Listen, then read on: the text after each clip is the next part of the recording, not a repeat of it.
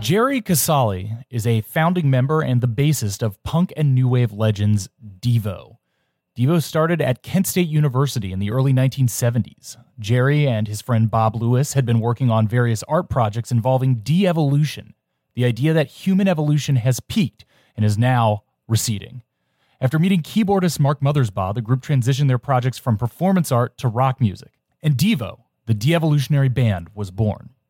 The band ground out a batch of original songs and developed a confrontational live show in Akron. Then, with the help of some of their early fans like David Bowie and Iggy Pop, signed with Warner Brothers Records. And with their 1980 platinum selling single Whip It, became nationally known. Over the course of nearly 50 years, nine studio albums, a mountain of B sides, rarities, demos, and live releases, Devo has spread the gospel of de evolution to the masses. Today, we're talking to Jerry about all of this and more. And um, I'm just going to lay my cards on the table and say that I think Devo is one of the, if not the great American rock bands, and that de evolution is an essential pillar of Chapo mindset. Nobody else rocks as hard while also so clearly or cleverly channeling the American consumer subject neurotic id as it rages through pop culture, advertising, media, whatever. So I'm very proud to bring this interview for subscribers today, and I'm probably going to make it public tomorrow since, hey, it'll be my long delayed wedding day, and it's my gift to all the listeners and devotees out there. So strap in, Spuds, for the truth about de evolution.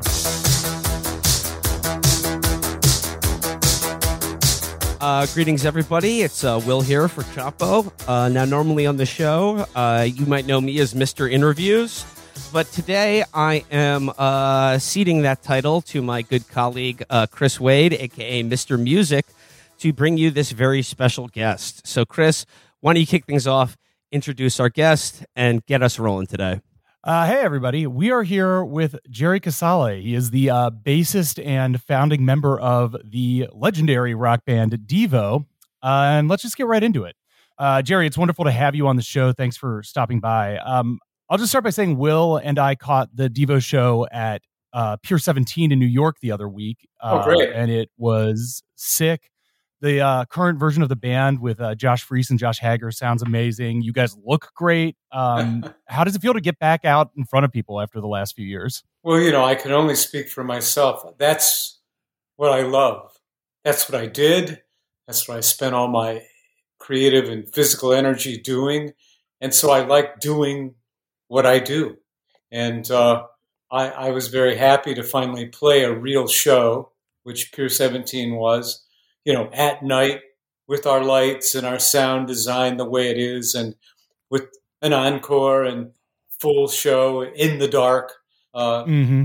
You know, uh, if it was up to me, we would be doing 20 of those. So, uh, yeah. Well, Jerry, yeah, uh, thank you for the show. It was incredible. I, we had so much fun at Pier 17 seeing you guys. It was it was an absolute blast. So thank you so much for that. It was a great crowd. I really liked that crowd. Uh, so my first and you know overarching question for this interview is um how does it feel to be so right about everything for so long yeah not good i mean we didn't really we didn't really want this to turn out this way you know it was we were we were striking you know in the beginning a kind of strident smartass pose uh not that we didn't believe uh, in in these ideas. We absolutely did.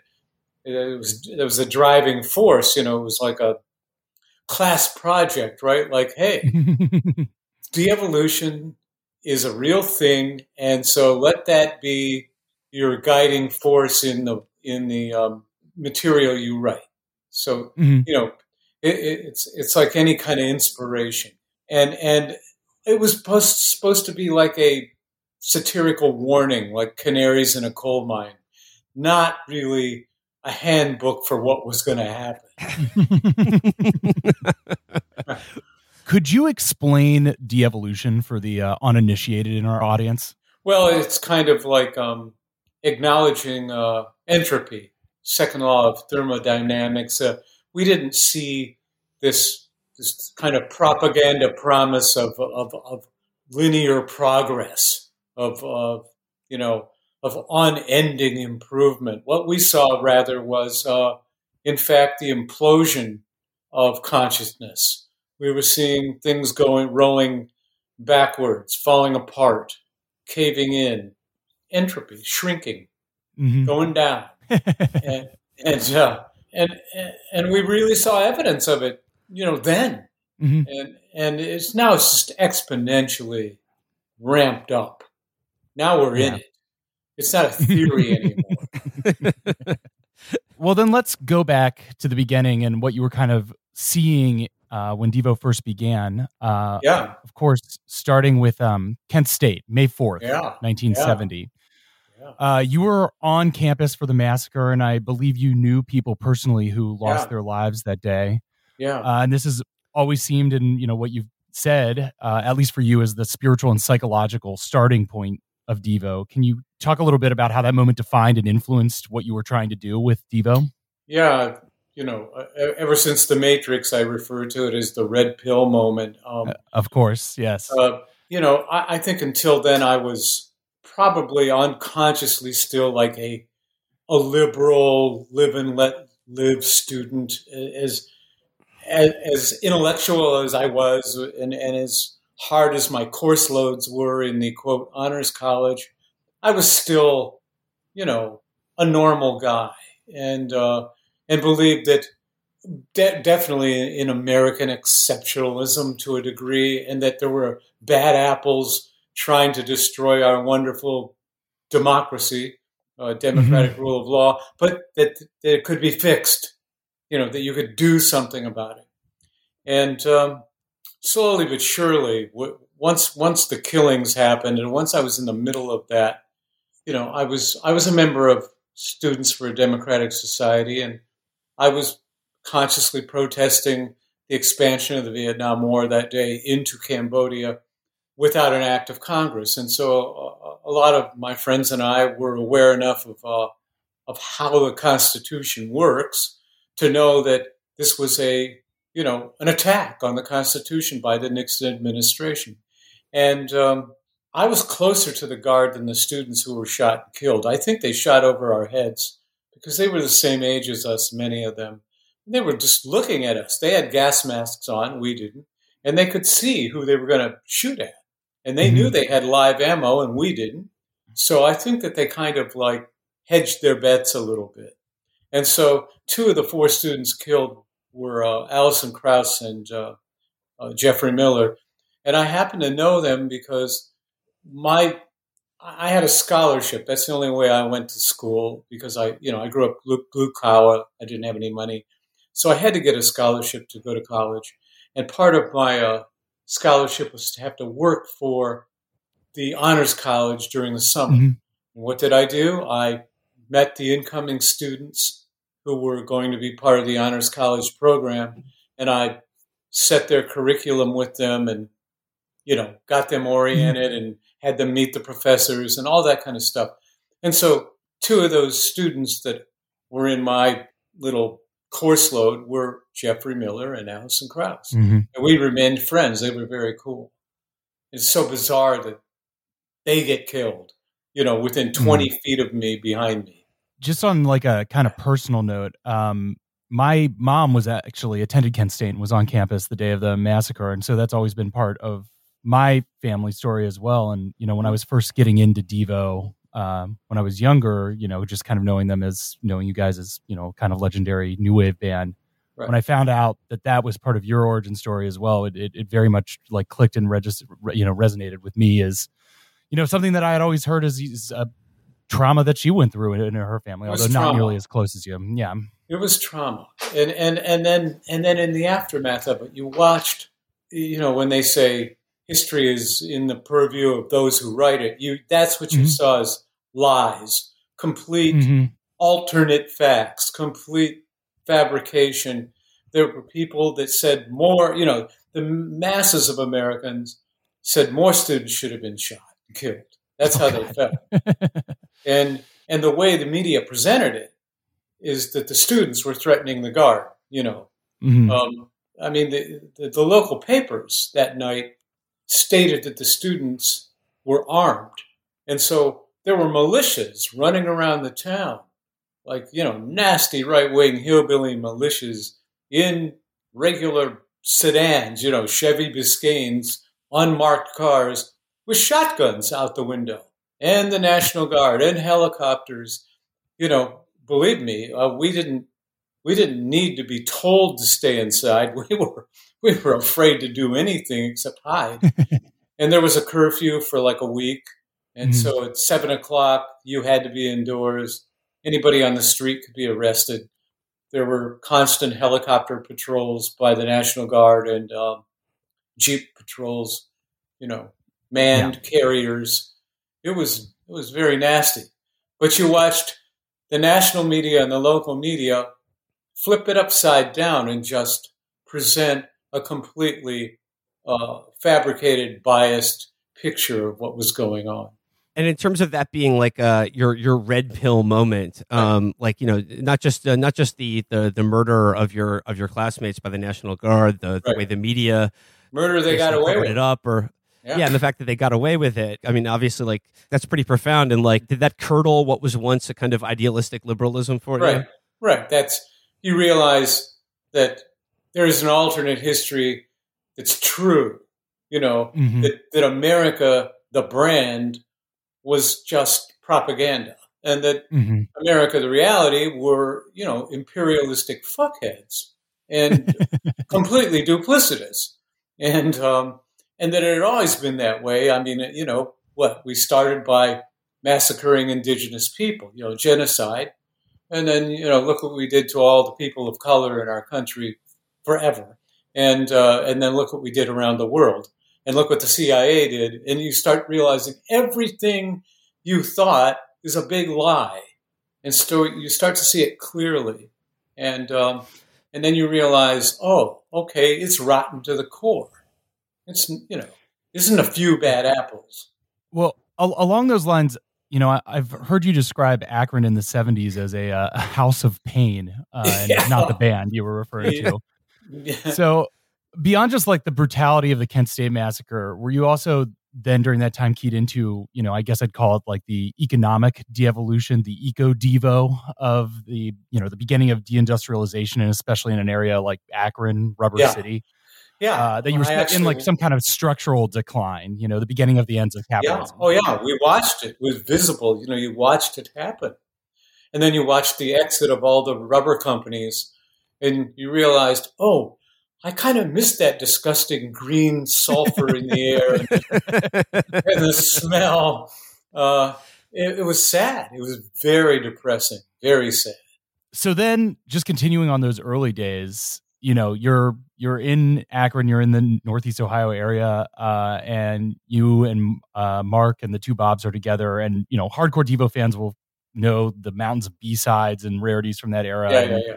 It sounds like you've generated basically more than the first two albums of material before you even step foot into a studio. Could you just kind of describe yeah. like that creative period, how you guys were generating material, um, you know, what the story the early songs tell? Yeah. Well, I mean, we, you know, we were basically in a tiny bubble. We were surrounded by, you know, working class, white uh, people that were right wing, anti intellectual, you know, kind of evangelical, full of the white grievance that you saw Trump stoke the fires of. Mm-hmm. And, you know, we had nowhere to go except to relate to each other because, you know, we were like refugees um, and and and we thought very similarly, and we had to entertain ourselves. We had to do what we were doing as a kind of you know an- an- antidote to uh, what we were surrounded by. So we, you know, in a couple of basements uh, and uh, several garages over a period of three years, we had about mm-hmm. 45 songs, you know, that that all came about because we were collaborating and experimenting. Devo was a an art collective and an experimental, and so we would just do whatever we thought of. And you know, when when, when there was something that all of us resonated with, then we would develop that. But it was just mm-hmm. from a place of tabula rasa.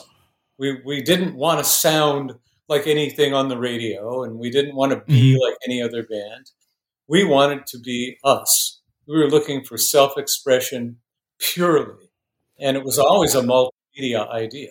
and like you know uh, in addition to sounding different than anything of the era like is like the, the the the content of like intellectually what you were trying to express like did you feel right. that like that that also like that wasn't on the radio that wasn't in any of the sort of counterculture or popular culture this kind of uh, dark sarcasm the sarcastic warning that, that you were talking about earlier did you feel that that was lacking from the popular culture of the day absolutely absolutely i mean you know we were surrounded by stuff like you know tony orlando and dawn you know, I mean, that's what was going on. Either that or like um, Foghat or, you know, some stadium acts with the, you know, terrible music, uh, you know, and, and with, with platform shoes and, and skin tight pants and, you know, hair I heard, uh, yeah, I was listening to you uh, on another interview where you described an early gig where you had to open for a hair metal band called yeah. Clown.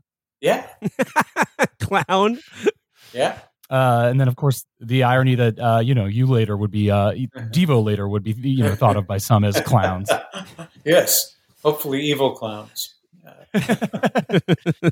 so you know you're you're generating all this material and you're feeling like you're in this bubble. You know, as you said, like refugees, and it seems like a big uh, feature of early Devo interacting with the public, playing shows, is this like confrontation. Totally, these shows themselves are confrontational you know, I'd, I'd love to hear you, you know, speak about that energy and what it was like interacting with, you know, I guess today we'd call them normies. Uh, but also maybe if you could describe, just because it's a great story, the uh, the Halloween '75 show, yeah, the opening that, for Sun Ra. That was a high point. Um, that's where, um, you know, I I was always honing my skills as, uh, you know, this this undercover guy. I would pretend to be the band's manager. Mm-hmm. Uh, I, I I lied to get that gig. I said we were a cover band. Yeah. And, uh, and this guy in Cleveland, Bill Kavanaugh, who had a recording studio, he helped us. Uh, he helped us with that, uh, you know, that lie. And so here we are uh, at the big annual ha- Halloween party for, you know, Cleveland's top FM station. So these people are insiders that think they are very hip and very cool. And they have you know, it's a costume party. So all mm-hmm. these kind of, you know, radio jocks and their privileged friends are all dressed in full Halloween costume, all the cliches, you know, Frankenstein, the werewolf, you know, and and of course the it was girls a monster. All, it was a monster mash. Monster mash. the girls are always, you know, what they went right for was they dressed like prostitutes, right? So. Uh, So you got monsters and prostitutes, and, and they're all doing nitrous oxide. They're going upstairs in this hall that they rented where the offices are, eh, you know, and all all the cool people are doing nitrous oxide. And so we're opening for Sun Ra, and uh, we come out in our original. Uh, we had these blue fireman work outfits that were uh, jumpsuits with uh, clear plastic masks and blue plastic hard hats. And they just see that right away and they're like, what the fuck? You know, this, this, is hey, it's a it's a costume party, man. This is not cool. You know, yeah, it's a costume party. And uh, you know, we wanted we wanted Dracula, we wanted Dracula and the Mummy. Get these construction workers out of here. You know, and I think we opened with with like my woman subhuman, you know, mm-hmm. and and it's just this bizarre. You know, it's like on the par with Captain Beefheart. You know, his early stuff, and mm-hmm.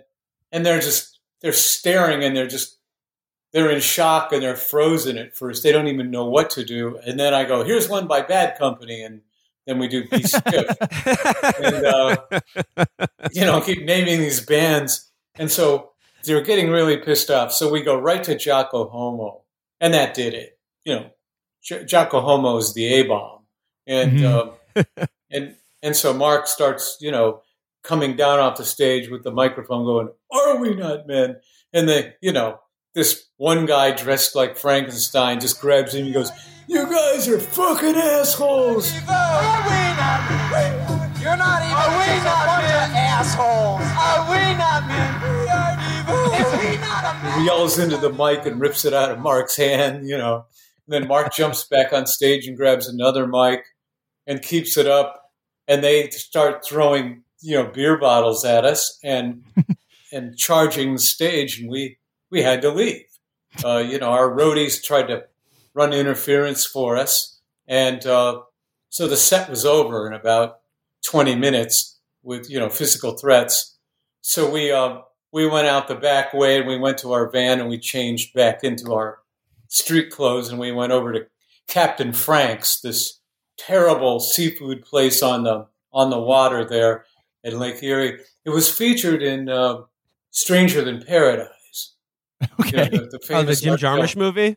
Jim Jarmusch, yeah, Jim Jarmusch movie where they walk out under the pier at Captain Frank's and they stare at a frozen Lake Erie for a while and they're just staring around at it and then they, they kind of nod and go okay and they get back in the car and leave. Uh, you know, and every everything at Captain Frank's is just deep fried. You know, Yeah, sure. but of course, we're all pumped up that that we got this reaction because what we were doing was performance art. There, there wasn't a terminology for it like that. Nobody had labeled it that. And, but that's what we did. That was No, going to be my follow up question. Would you consider that? Did you consider that a good show at that oh time? yeah, yeah. See, we were all pumped up, and you know, doing the our version of high fiving each other, and you know, talking about it and recounting it instantly. You know, and because we thought this is great. You know, because we hated them as much as they hated us. we thought if we if we can get those kind of people to do that, we should do more of this. You know, we should do it more. So yeah, just speaking on on that that thing you were saying that you had to um, you know, do some light subterfuge. The, the, the- a lot of the again this early history of Devo seems like infused with you doing a lot of uh, you know, for lack of a better word, lying. Uh, you know, posing as a manager, sending fake Yeah, yeah, letters of introduction. Yeah. um, you know, as you actually, you know, secured record deals and started making music, did you have a sense that like your success was kind of a bit of a scam that you were perpetrating on uh on on the pop culture that you like to uh you know satirize? Yeah, I mean, it, it, it, we didn't have a choice. That's what you had to do. It was either that or nothing. And what we were doing, if if we were fooling anybody, it was for a good purpose. We we didn't Mhm. have a malign motive to do it. We were we thought that the Devo voice was necessary in the marketplace. Uh, well, uh, actually, uh, uh, speaking of uh, speaking of the marketplace, I was just uh, I was curious. I mean, one of the things that like I've, I've sort of always associated with the Devo style is this kind of uh, a- aping and anticipation of like the aggression of advertising slogans and and Yeah. marketing speak. Yeah. And I was just wondering, like, you know, like, so, like, intellectually, like, were you, like, how, how did you guys respond to, like, the, the changing in, uh, like, the styles of advertising? Like I said, like, in the 70s, like, coming out of deindustrialization, like, did you notice the sort of, the, the, the, the like, the ways advertising had basically absorbed the counterculture and was now, like, reflecting it back in this very kind of, like, slick, um, hyper aggressive manner? Definitely, um, individually, Mark and I, and and uh, our collaborator in film, Chuck Statler, and my um, poet friend Bob Lewis, that I started all the theories with. We we were very observant of what the hell was going on, and we would, you know, we would monitor everything going on on television and in print, like critics, like students, and and we we would analyze what they were doing and go, oh, we can use these techniques, the same techniques they're using. We can subvert this. This is this is the effective way to go, because the old school, you know, rebellion is obsolete. You know, Mm-hmm. what you have to do is go inside and use their communication techniques to put out your message. And that's exactly what we were doing on purpose. And especially with the videos, that's what I was doing. Yeah. We were even watching the way fast food commercials were cut on television, yes. really. Uh, and I started cutting the video. I mean, I just like I just like in terms of your your your music. I mean, like the the the best example of this in my head is your guys' cover of Satisfaction. Yeah. And you know, I got I got to credit our our good friend and co-host Matt Christman, who regards it as the best cover of all time, because it just like it sounds exactly like the shift that happened in the culture, where you take a song that's originally about you know, like sexual satisfaction via advertising and marketing, but it sounds sort of like liberatory in its energy. And then your guys' cover of it, you turn it into this like robotic dirge. It like Yeah. just like it it sounds Yeah. like you know what advertising did to like the hope of the like counterculture of the 60s and 70s. It's just baby, baby, baby, baby, baby. Yeah, yeah, I know what you're saying. Jagger was talking about that he couldn't get no satisfaction, but the, the song was very blues, satisfying sex. And It sounds Devo- like a man who has gotten satisfaction. Absolutely. Yeah, yeah. Whereas Devo Yeah. sounds like exactly what it would be like not to have satisfaction. For real. Um, Yeah. you know,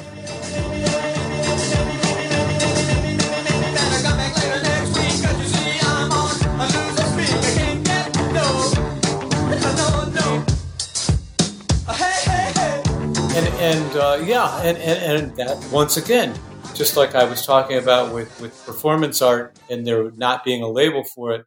What I love about our cover of Satisfaction is that we deconstructed the song, and deconstruction wasn't a thing yet being talked about in the art world, but that's exactly what that version is. If you needed an example of deconstruction, it would be Devo's Satisfaction and you can look, you can hear the parts you know and put Mhm. it back together and see how it's deconstructed. Just following on this line of you know monitoring this switch this you know the, the evolution of advertising you know the early parts of devo is very like satirical of celebrity culture. And i'm even thinking about uh you know the cover of are we not men where you make this uh kind of amalgamation of all these uh i believe like golfers or something into the- a version of like a perfect man who ends up looking horrifying. Yeah yeah yeah a mutant uh, yeah recombinant- exactly recombinant dna mutant and yeah exactly it was a combination of um, chichi rodriguez the famous golfer and and Yes. three american presidents okay You remember which ones? yeah um, jimmy carter lbj hmm kennedy sounds about right So, you know, Yeah. we were having fun. What can I say? You know, because that, that was behind it all. Is just yeah creative fun. but so then by like you know by the time whip it breaks in the you know early 80s then you guys find yourself in the position of being kind of actual celebrities yourselves yeah. And i was just uh, you know wondering like how that affected how you then approached the material and you know the stage show and and uh, how you would you know you would fully become inside the machine at that point and how that kind of affected your perspective of how you were doing the project of devo Well, that's yeah. That's when you're really tested. That's when you Mhm. really find out who you are. And you know, I mean, since for me at least, I can you know only talk for me. Since it was all from the beginning, very thought out and very conscious what the goal was, what we were Mhm. trying to do, which was like any artist, be really good at what you wanted to say. Right when Whip It finally happened, and now you had the ears of the of the insiders, right? Now, I thought this is great because now we'll have more opportunities. Now we can do bigger things because we can get funding and we can get interest, right, from the the real players. You know, the gatekeepers will open the Mhm. gates, and uh, it, it it didn't work that way.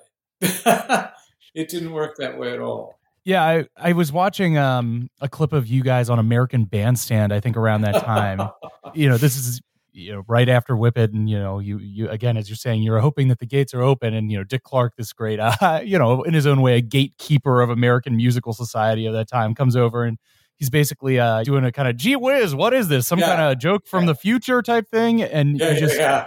he says, um. I, I read all your interviews, and it seems like you guys never give a straight answer. Do you ever tell the truth? And you just say, uh, kind of plaintively, "I think we're always telling the truth. It's just that no one listens." You know, I've read everything that's ever been written about you, and there's never been one straight line ever written. Is it because you don't do interviews or you don't give straight answers? No, we do give straight answers, but nobody believes them. I mean, usually people tell you what colors they like and, No, your favorite ice cream and all of that. Yes, yes, I remember those interviews. you know, did you did you have that sense when you were at that point that you were like, "Yes, now we're giving the message, but nobody's nobody's hearing it." Yeah, I saw what happened. It's it's it's it's horrid. It's you know, you're being trivialized and you're being you're in the soup and you're being like put through the meat grinder. Uh, there's a there's a new documentary on George Car- Carlin on HBO. Mm-hmm. It's in two parts. Each part's like almost two hours long, and you watch it happen. You you in that documentary, the same thing that happened to Devo happens to Carlin, and he starts to appear on these variety shows, and he's completely like beside himself and he's being destroyed by these goons. you know, yeah. You mostly just want like uh, do a funny clip and then promote the next album type thing. Yeah, you know? yeah exactly. Yeah. Your most recent show, you had a video, or the show we saw, you had a, a, a maybe a new addition to the video package. At least it wasn't there when I saw. Also saw yeah. you guys at Riot Fest last. uh Yeah, the senior September. citizen version of Rod Rooter. Yeah, exactly. And you play the original clip of this satirical video you did, right. I guess, in the 70s of you meeting the yeah. record exec and him kind of giving you the business. And now you yeah. have the update of the same guy. Yeah. You know, I just could you speak to your experience in the record industry and like these, the, you having this project and having to deal with these guys who are like, no, it's just business. We're selling units. it was, I never made up one line that Rod Rooter said in all of our interstitial videos that we shot back then, starting in 1979. Anything he said was said to us or me mm-hmm. by executives. We got ideas. Here, relate to this. Devo dolls. Our boys down in merchandising didn't miss a trick. We even got your jumpsuits. We got them going into all the discount stores. I can forgive you guys for being artists but I can't forgive you for being stupid. I'm not telling you what to do. I'm telling you what you're doing. You're begging for the barrel room. And, and all I would do is remember it and go home and write it in my notebook. and um, it's, it's fantastic. You can't make that stuff up. Uh, yeah, that stuff about um, you guys. You know, I could get pretty, any any number of pretty girls in here any any day, and you're just not the the type of girl I'm looking for today. Yeah, yeah, yeah you're not my kind of girl. Yeah. Uh, my favorite part of the uh, the Rod video is that um, the the updated like when Rod now Rod in the present day, um, there there's a part where he is uh, he's turned control of the record company over to his shithead son. yeah, and I, I was el- I was elbowing Chris so hard because I was like, man, like these guys still have it dead to rights about who's in charge of our culture now. Because like uh, Rod's son is portrayed as this like awful like hype beast, fitted hat, like you know, uh, TikToker, yeah, yeah, yeah, TikTok yeah. kid, uh, yeah, uh, yeah, a white privileged guy that pretends he's yeah. black. Yeah. Who yeah, who got yeah, the yeah. who got the record company from his father. Yeah, exactly. Yeah. The way it really works. so yeah, I mean, we're talking about the videos and like costumes, video, multimedia has al- yeah. always been like an essential element of the the Devo package. It's not just the music; it's a whole thing. And yes. you know, this might be a kind of reductive way to say this, but you know, do you think it's necessary to wear a costume to be a great rock band? You know. Well, or you know, is what Devo wears even a costume? Well, everybody's wearing a costume, even when they think they're not. Right? right I mean, right. What, I mean, what about you know Pendleton plaid shirts and uh, mm-hmm. ripped jeans? That was a costume. You know, I mean, everything's a costume. What band didn't wear a costume? Right. So, I want to talk a little bit about uh, pu- the idea of punk rock, and I've heard you say that uh, rock and roll doesn't change the world; it just reflects and magnifies what's there. So, you know, punk comes along and you guys are kind of like lumped into this right. movement, which is a lot of different uh, things there. And it's kind of portrayed, advertised as this revolutionary uh, overthrow of a, a, a, kind of stodgy moment of corporate rock. Yeah. Yeah, yeah. I don't know. How, how did you feel about Devo being thought of as, you know, this in the same as those like, you know, class of 77, CBGB, you know, Ramones style bands? Yeah, it was just, it was a uh, like a, an accident of timing, right? Mm-hmm. We're doing what we're doing at the same time this movement starts, and of course the you know the business people that want to package and make money from that movement label it, and so there's mm-hmm. punk and there's new wave, right, and right. Devo's in there, right? And I suppose because of the energy of our music and the stridentness and some somewhat anger. You know, there was some anger, but not like punk anger. You know, punk anger was nihilistic and anti-intellectual. Uh, in fact, a lot of punks were white nationalists. They were yeah kind of racist, and and Devo, you know, we were punk scientists. We we embraced ideas. You know, we weren't anti-intellectual, and we were mad about pretty substantive things. You know, it, our grievance wasn't um, because we were white or working class. It was because of the wholesale injustice of the world, right? Of, Mhm. of the hypocrisy, the duplicity. And, and so then we got lumped into new wave at the same time. And I thought, well, that's all right because at least we are what's new about new wave. You know, we didn't sound like a 60s garage band. right So, and we weren't wearing white shirts and black skinny ties. So we were at least original. So we were what was new about New Wave. And frankly, unless they can dismiss you or trivialize you, you don't have a chance. You know, somebody asked Bob Dylan back when, what do you think? Uh, how do you feel that most people don't understand your big hit like a Rolling Stone um, at all? And he goes, "Oh, I'm, I'm relieved. I'm glad because if they did, uh, I, I wouldn't be successful." I mean, did you feel that way a little bit about Whip It? yeah, they thought it was about beating off and sadomasochism. Mhm. and, and when I try to explain what it was about, we just bum them out. You know, they, they're so bummed out. You know you, you you pride yourself on like being original and different you know and also being uh you know some some somewhat a bit sarcastic so smart asses you might say i'm Yeah. wondering like were there any contemporaries of you guys like and- like any acts that when you first saw them you were like uh wait we we need to step up our game or inspired you or uh you know in, influenced you in any way I, th- I think in terms of presentation, energy, and um, pure musicianship, there were a lot of instances like that. All, all through, I can tell you for me, when I saw David Bowie's Diamond Dogs tour, I went home and hid under the covers. I was so embarrassed uh, at where we were at compared to that. You know, I thought, oh my God, uh, should we just quit? Or, you know, I, I, it was an alarm. It was a, you know, three alarm fire emergency. Uh, like, okay, folks, we're not even close to ready for prime time. We got to work. And there, that was the first one. And there were and that, other. that, that's, that's a scary feeling in the time but like looking back on it now do you think it was a necessary one like are you Yeah. glad that you david bowie blew you away that badly Oh yeah, it was a call to action. It was. It's like, oh, who do you think you are? Did you see what that guy did? If you think you're an Yeah. artist, you better get, you better get serious now. And I did get serious. That was 1975, 74, and uh, right at the end, and that was a wake up call, and it changed me.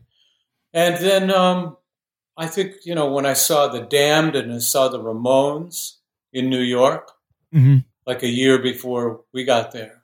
I thought, oh my God, okay, these guys have taken what they do and they've taken it all the way. And that's what it's about. You have to do what you do and you have to take it far enough. When you think you've gone too far, you haven't even started. You, you've Yeah. really got to take it far enough. And they did. I mean, that's what's so funny and fascinating, and interesting about the Ramones is that what they do is simple, but it's so oh. conceptually pure. Fantastic. You know, which is then conceptual purity is like also one of the great things about Devo. Absolutely. Their minimalism, their focus. Basically, they had one song, right? It didn't Yeah. matter.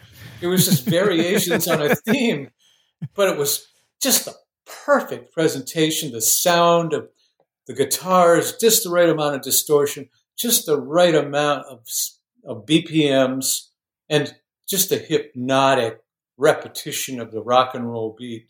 It's incredible. we were, you know, we've been talking about punk, and you mentioned earlier, you know, the kind of nihilism of punk that you think that you you felt Devo was uh, you know opposed to or you know worked in different, Different direction from. Yeah. You know, and you mentioned that there's a lot of anger, there's a lot of sarcasm in Devo's music. Yeah. Do you think there's there's a lot of hope or any hope? well, I suppose there was hope in the in the sense that there was a sense of humor behind it. hmm And because there's a sense of humor, that betrays any any pose you might be trying like to act like there's no hope. You're you're definitely there's hope because Mhm. you're bothering to do it. Yeah.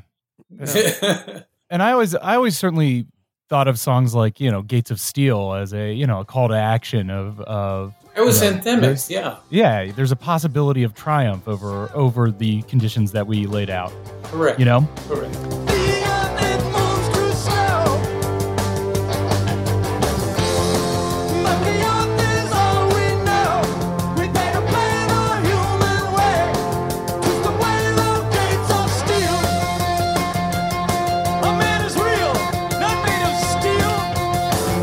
It's human nature. It's human Yeah, nature. exactly. You can't help it. You can't help it. I will get back to that sentiment in just a second, but uh, I'd like to talk for just a second about uh, Ohio because, as I mentioned before, I'm I'm from Ohio. I grew up in Cincinnati, Uh-huh. and Devo, you've always uh, has centered the coming from Akron, and you know I think on this show we often come back to Ohio as kind of a semi mythic place in America, maybe ostensibly the most normal state, and that makes it the weirdest state. Uh, so, y- would you say that there's any um, there's an essential Ohio ness to Devo's uh, music? Absolutely, I think so. You know, Ohio is a um, a, a real anomaly because it's not really the Midwest. It's not normal at all. It's it's a pressure cooker of insanity. I mean, you know how many serial you know how many serial killers came out of Ohio? I mean, but do you know how many exceptional people came out of Ohio? I mean, Mhm. Ohio's a good place to be from if you can get out of there. I agree. I agree, sir. And it's it's boot camp. It's boot camp. If you can survive the abuse and trauma that you go through in Ohio at the hands of quote normal people, right? Of, yes. of like just the repression and the censorship and the and the the lack of respect and you know if you can do that you're you're really strong now nobody can crush you when you're from ohio I agree. So just to go back to that sentiment about uh, human nature, Yeah. um, you know, I guess when I start first started listening to Devo, you know, I, I, I imagine the band's role as you know uh, warriors, kind of fighting against de-evolution, warning about it. As you said, the canaries in the coal mine or coal mine earlier, and you know, after especially after seeing you guys a few times and uh, kind of feeling the communal energy of being in a Devo crowd, now I kind of think of Devo more as guides and you know protectors. They're shepherding us through the de-evolution. yeah And I've, I've heard Yeah. you describe Devo as being a bit like the house band on, on the Yeah. Titanic. Well, what, Yeah. what do you think of that? Is are, are Devo fighting against or guiding through the de-evolution? no I, I think that's what we became is the house band on the titanic um, because it's in you you can't escape we did say we're all devo we did not exclude ourselves from the quotient and and that's that's on purpose. Uh, realizing the, the the terrible flaw of human nature. You know, you see where it goes. It's it's like fate. You can't escape this. You know, no matter how much you try, the dark side of human nature will sabotage any of the lofty ideals and wonderful deeds that humans are capable. of. And you're seeing it now. you know, I think about like you know uh, other artists in the 20th century or the latter half of the 20th century that have uh, attempted to communicate in their own way uh, this similar idea that that we are uh, devolving or that, that that technology, marketing, advertising, psychology is all turning us into something other than human. You know, like whether it's like Absolutely. J.G. Ballard or William Burroughs or the films of David Cronenberg, and I think in the Right. best in the best of all of them, and including you, it's like they're repelled by it, but like there there is this like holding out this very real possibility and experience that losing your humanity is like distinctly pleasurable. Yeah, I mean, it, yeah, it's your journey. Like you realize, oh, there's no choice. You're on the road. The train left the station. This is what's going to happen. You know, Mhm. um, and and that's what you see. That is that is the flaw, the duality of human nature. It's what all the greatest minds kept telling everybody for centuries in literature and any other kind of art form. I mean, uh, look at Jung talking about you know, the shadow reality of of humanity and the dark side, the duality of humanity. It's everything we like. Every science fiction movie, every horror film deals with this same basic treatise. Mm-hmm. Yeah, and I, I think then for me, you know, that kind of thing that you touch on there, that we're all Devo. That is to me, you know, the the hope is that on one side you have the feral monkeys all fighting against each other, you know, as as right. the one side of devolution, but then kind of, you know, if we can all embrace it, know that we are on this trip together, right. then right. we can at least start from working at, you know, a, a common ground to work off of and know that we are all Devo and then move from there perhaps together. And and that's what self-aware people do. And that's why they would have a sense of humor about, oh, nobody really knows what they're talking about. Everybody's full of shit. And if you know that, there's certain things that you will not do. Yeah. You know, you you will not become a tyrant. You will not subscribe to authoritarianism because you shouldn't believe in anything or anybody. Mm-hmm. And uh, you're, you're, alienated. You're completely uh, uh, atomized. You know, or aliens. Yeah, yeah, yeah. uh, you know. So then, I guess along those lines, you know, can we reverse de-evolution or is it kind of like an only way out is through situation yeah that's what it is that's what it is no no really and, and, the history of mankind is constantly the cycle of just scratching your way back to square one. Uh-huh.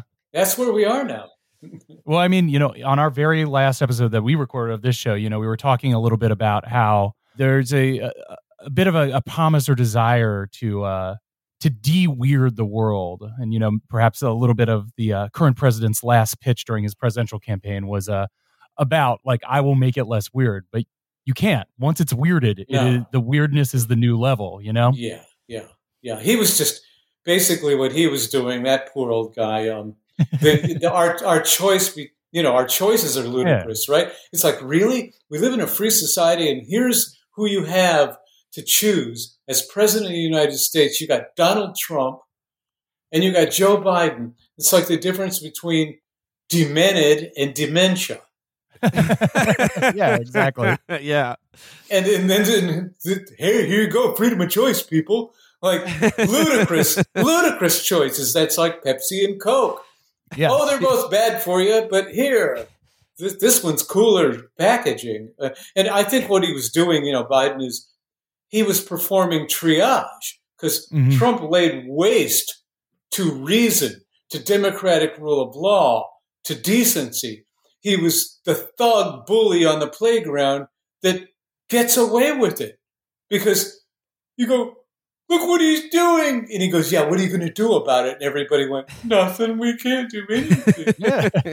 because we're all corrupted. You, the, the, the, rule of law is, is useless you know, and that's where we're at. So, Trump, you know, Biden comes along and it's triage. That's yeah. all it was. That's all it's going to be is four years of cleanup after the plane crashes on the runway, and uh, and then you're right back where you started from, and probably even worse off. Wait till you see what's going to happen, folks. You ain't seen yeah. nothing yet. Uh, and that's the de-evolution is that you can't get back to actual normal. You can only get no. back, even if you try to do the triage, back to slightly worse, weirder, dumber than it was before. No, and you know, they keep saying democracy was an experiment, and I guess it was because you can kiss its ass goodbye now. Uh, yeah. No, I'm serious. Fascism, here we come. 100% pure fascism, here we come. And look, look at what Putin's doing. Look at it. And look at the feckless West, the NATO and the United States, wimp, uh, impotent, corrupted by self interest and by oil. And they can't do anything. Well, this is where, of course, the thought of de-evolution takes us to the uh, the very dark and seemingly intractable uh, position that we all find ourselves in. But you know, yeah. of course, to be there it, to guide us as always a Devo. So I'd, I'd like to spend just maybe the last few minutes with some, some fun, lighter questions about the yeah. music. We love the songs. Uh, yeah. Uh, what's your favorite Devo song to play? Hmm. God, there's many. There's many. I mean, they seem very fun to play. Certainly, uh, Uncontrollable Urge, um, uh, Gates of Steel, uh, Beautiful World, but things like Satisfaction, Come Back Jonee, Shrivel Up. Uh, yes. I love playing those songs. You, you mentioned a lot of songs off the first album, and I'm not just you know saying this to gas you up, but for the sake of the listeners, I, I think Devo may be more associated with the synth heavy '80s stuff, which of course also rocks. But I just think it can't be understated how tremendous and anthemic the rock part of Devo is, especially on some of those Yeah. earlier songs. And and I think seeing the band and seeing you guys play live and really just cook together really drives home that point. And we were we, those songs came from playing live and playing Mhm. in garages and basements and over and over out hundreds of hours, and no machines. You know, we were the machine. Yeah. It, when machines took over, that's when Devo became devolved. Yes. I mean, yeah, and then you, but you know, in in classic Devo style, you leaned into it. You know, I was just uh, reading about, I think it was your '82 tour where you were really innovating of like syncing all the songs up to the visual effects Yeah, to make a Yeah. cohesive, very pioneering system. I mean, do you want to explain how that how that tour worked a little bit? Because now every festival act works the exact same way.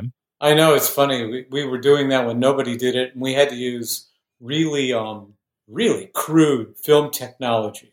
And the way that worked is there was a, a 35 millimeter sound dubber like they would use in a theater, in, a, in a movie theater, and that had the sequencer lines on it that we were playing to. And those sequencer lines were taken from the final mix that we shot the video of the song to. So now, if we put video elements up on the screen that have been cut to those sequencer lines that came from the actual take and mix of the song. So when we're playing live to those clicks, everything on screen behind us is synced. That's the only way you could do it then. There was no easy, cheap video technology, Yeah. you know, with time code and 30 frames a second. That it was gears. It was gears. and the dubber was connected to the film projector. And the film projector was a special, expensive rear projection film uh, projector because we didn't have that much space in the venues we were playing for a throw longer Yeah. than about 20 feet, but it had to be a big image. I can't So- imagine your uh, you or whoever your tour manager was at the time trying to explain this system to the venues you were trying to book for the tour, and then just being Yeah. like, uh, "We usually we just throw some pyro up uh, and you know Yeah. call it a day." Yeah. We'd always be going, how much wall, how much distance from that curtain to the brick wall behind, you know? like, get Um, rid of that curtain. I've heard you muse a few times about potentially having a whole new Devo, like a kind of Star Trek: The Next Generation, but like a whole wonderful. New wonderful. cast of Devo for Next Generation. And you know, it's something you kind of did with Devo Dev 2.0, which is a whole other hilarious story that I don't know if we have time is. to get into right now. But That'd be another podcast. That yeah, would- exactly. that, that's an hour's worth. Yes, I highly recommend people looking into it because it's the stories are very funny. But my question is is is that something that still attracts you, a Devo the Next Generation? It does me, yeah, personally, yes. I would. Uh, what? How would you imagine that happening? Would you be like casting someone, or uh, you know, dubbing uh, a, a new a new group? Is there anything out there that you see really carrying on carrying on the uh, sensibilities, aesthetics, the, the I don't, mission I of don't. Devo? I, I wish I don't, but I think there are plenty of musically inclined uh, young people that would want to do that, that would work with us. You know, they they wouldn't be puppets, wouldn't be like that, but we would definitely write and show them things and watch them get good at doing it. And uh, I would direct the the visuals for the stage show and the video Mhm. elements. I mean, the world always needs a Devo.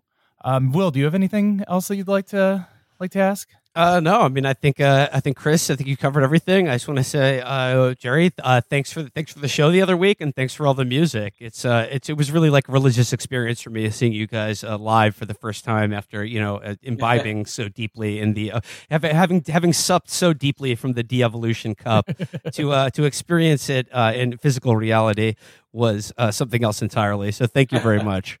Well, thank you for all the great questions and insights. You guys are heartening. You know, it gives me hope. Well, Because I you, think you I guys think are we, smart guys.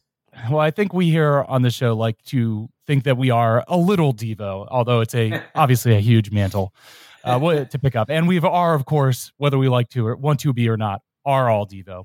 Yeah. But before we let you go, is there anything that you would like to plug? I understand that there is a uh, a sick new red vinyl pressing of your solo LP, LP out now. Yeah, yeah, and it it it actually quite nice. I think I think that vinyl sounds really good, and I really am happy about you know the the song that I did. I'm going to pay you back, and the video that you can see on YouTube. The video is really cool. I, I think Yeah. that that looks Yeah. like like nothing I'd really seen before. Like the animation style is is is really and, interesting. and and yeah, and and wouldn't you expect that from me? I worked with. Uh, I mean, I worked with a great guy, Dave, Davey Force. Davey Force. He's a, a CG wizard, and he uses um, these new um, artificial intelligence programs that extrapolate between live action and animation. And it's exactly what I wanted. I wanted a realm. I wanted a reality dimension that wasn't live action. that was more like the Marvel universe or something. yeah, I mean, yeah, one could imagine like a whole you know animated live action to animated you know series or something composed like that. It, it it's, I'm going very- to do a new one using the same technique. I'm going to do a new one. oh a nice. song that I recorded called "The Invisible Man," and it is the it will follow from the end of that video where the spaceship blows up to to the next video of the Invisible Man. I mean, not to keep you too long or nerd out too much, but is that from the same sessions as the "I'm Gonna Pay You Back" single? Because I I thought that song, you know, from your solo stuff, uh, it sounds really interesting, kind of like a Gang of Four-ish element to it, Yeah, like that harsh, like rock Yeah. funk to it. Yeah, that's true. Yeah, it did. It did come from that period, the Invisible Man. Yeah. Nice. Well, we'll link the uh the red LP in here, and I mean, the only thing I can say to all our listeners, eh, I, I don't think that you guys have any dates coming up, but if Devo plays live, do everything you can to go see them because it is, as Will says, a religious experience. Well, you'll have to lo- lobby Mark Mothersbaugh. You Yes. know, you're preaching to the converted here. Uh, yeah. Tweet at Mark. Uh, I don't know if he checks Twitter. Send letters to Mutato Muzika or wherever Yeah. his office is. Yeah. Uh, yeah. don't uh, harass him live because I certainly heard that he had enough trouble with that TikTok ha- uh, influencer house near his near his uh, uh, home. But Jerry, thank you so much for stopping by and talking to us. This has been a delight. Hopefully, talk talk to you more soon. Thank you. Thank you so much, Jerry. In the past, this information has been suppressed, but now it can be told. Every man, woman, and mutant on this planet shall know the truth about de-evolution. Oh, Dad, Thank you.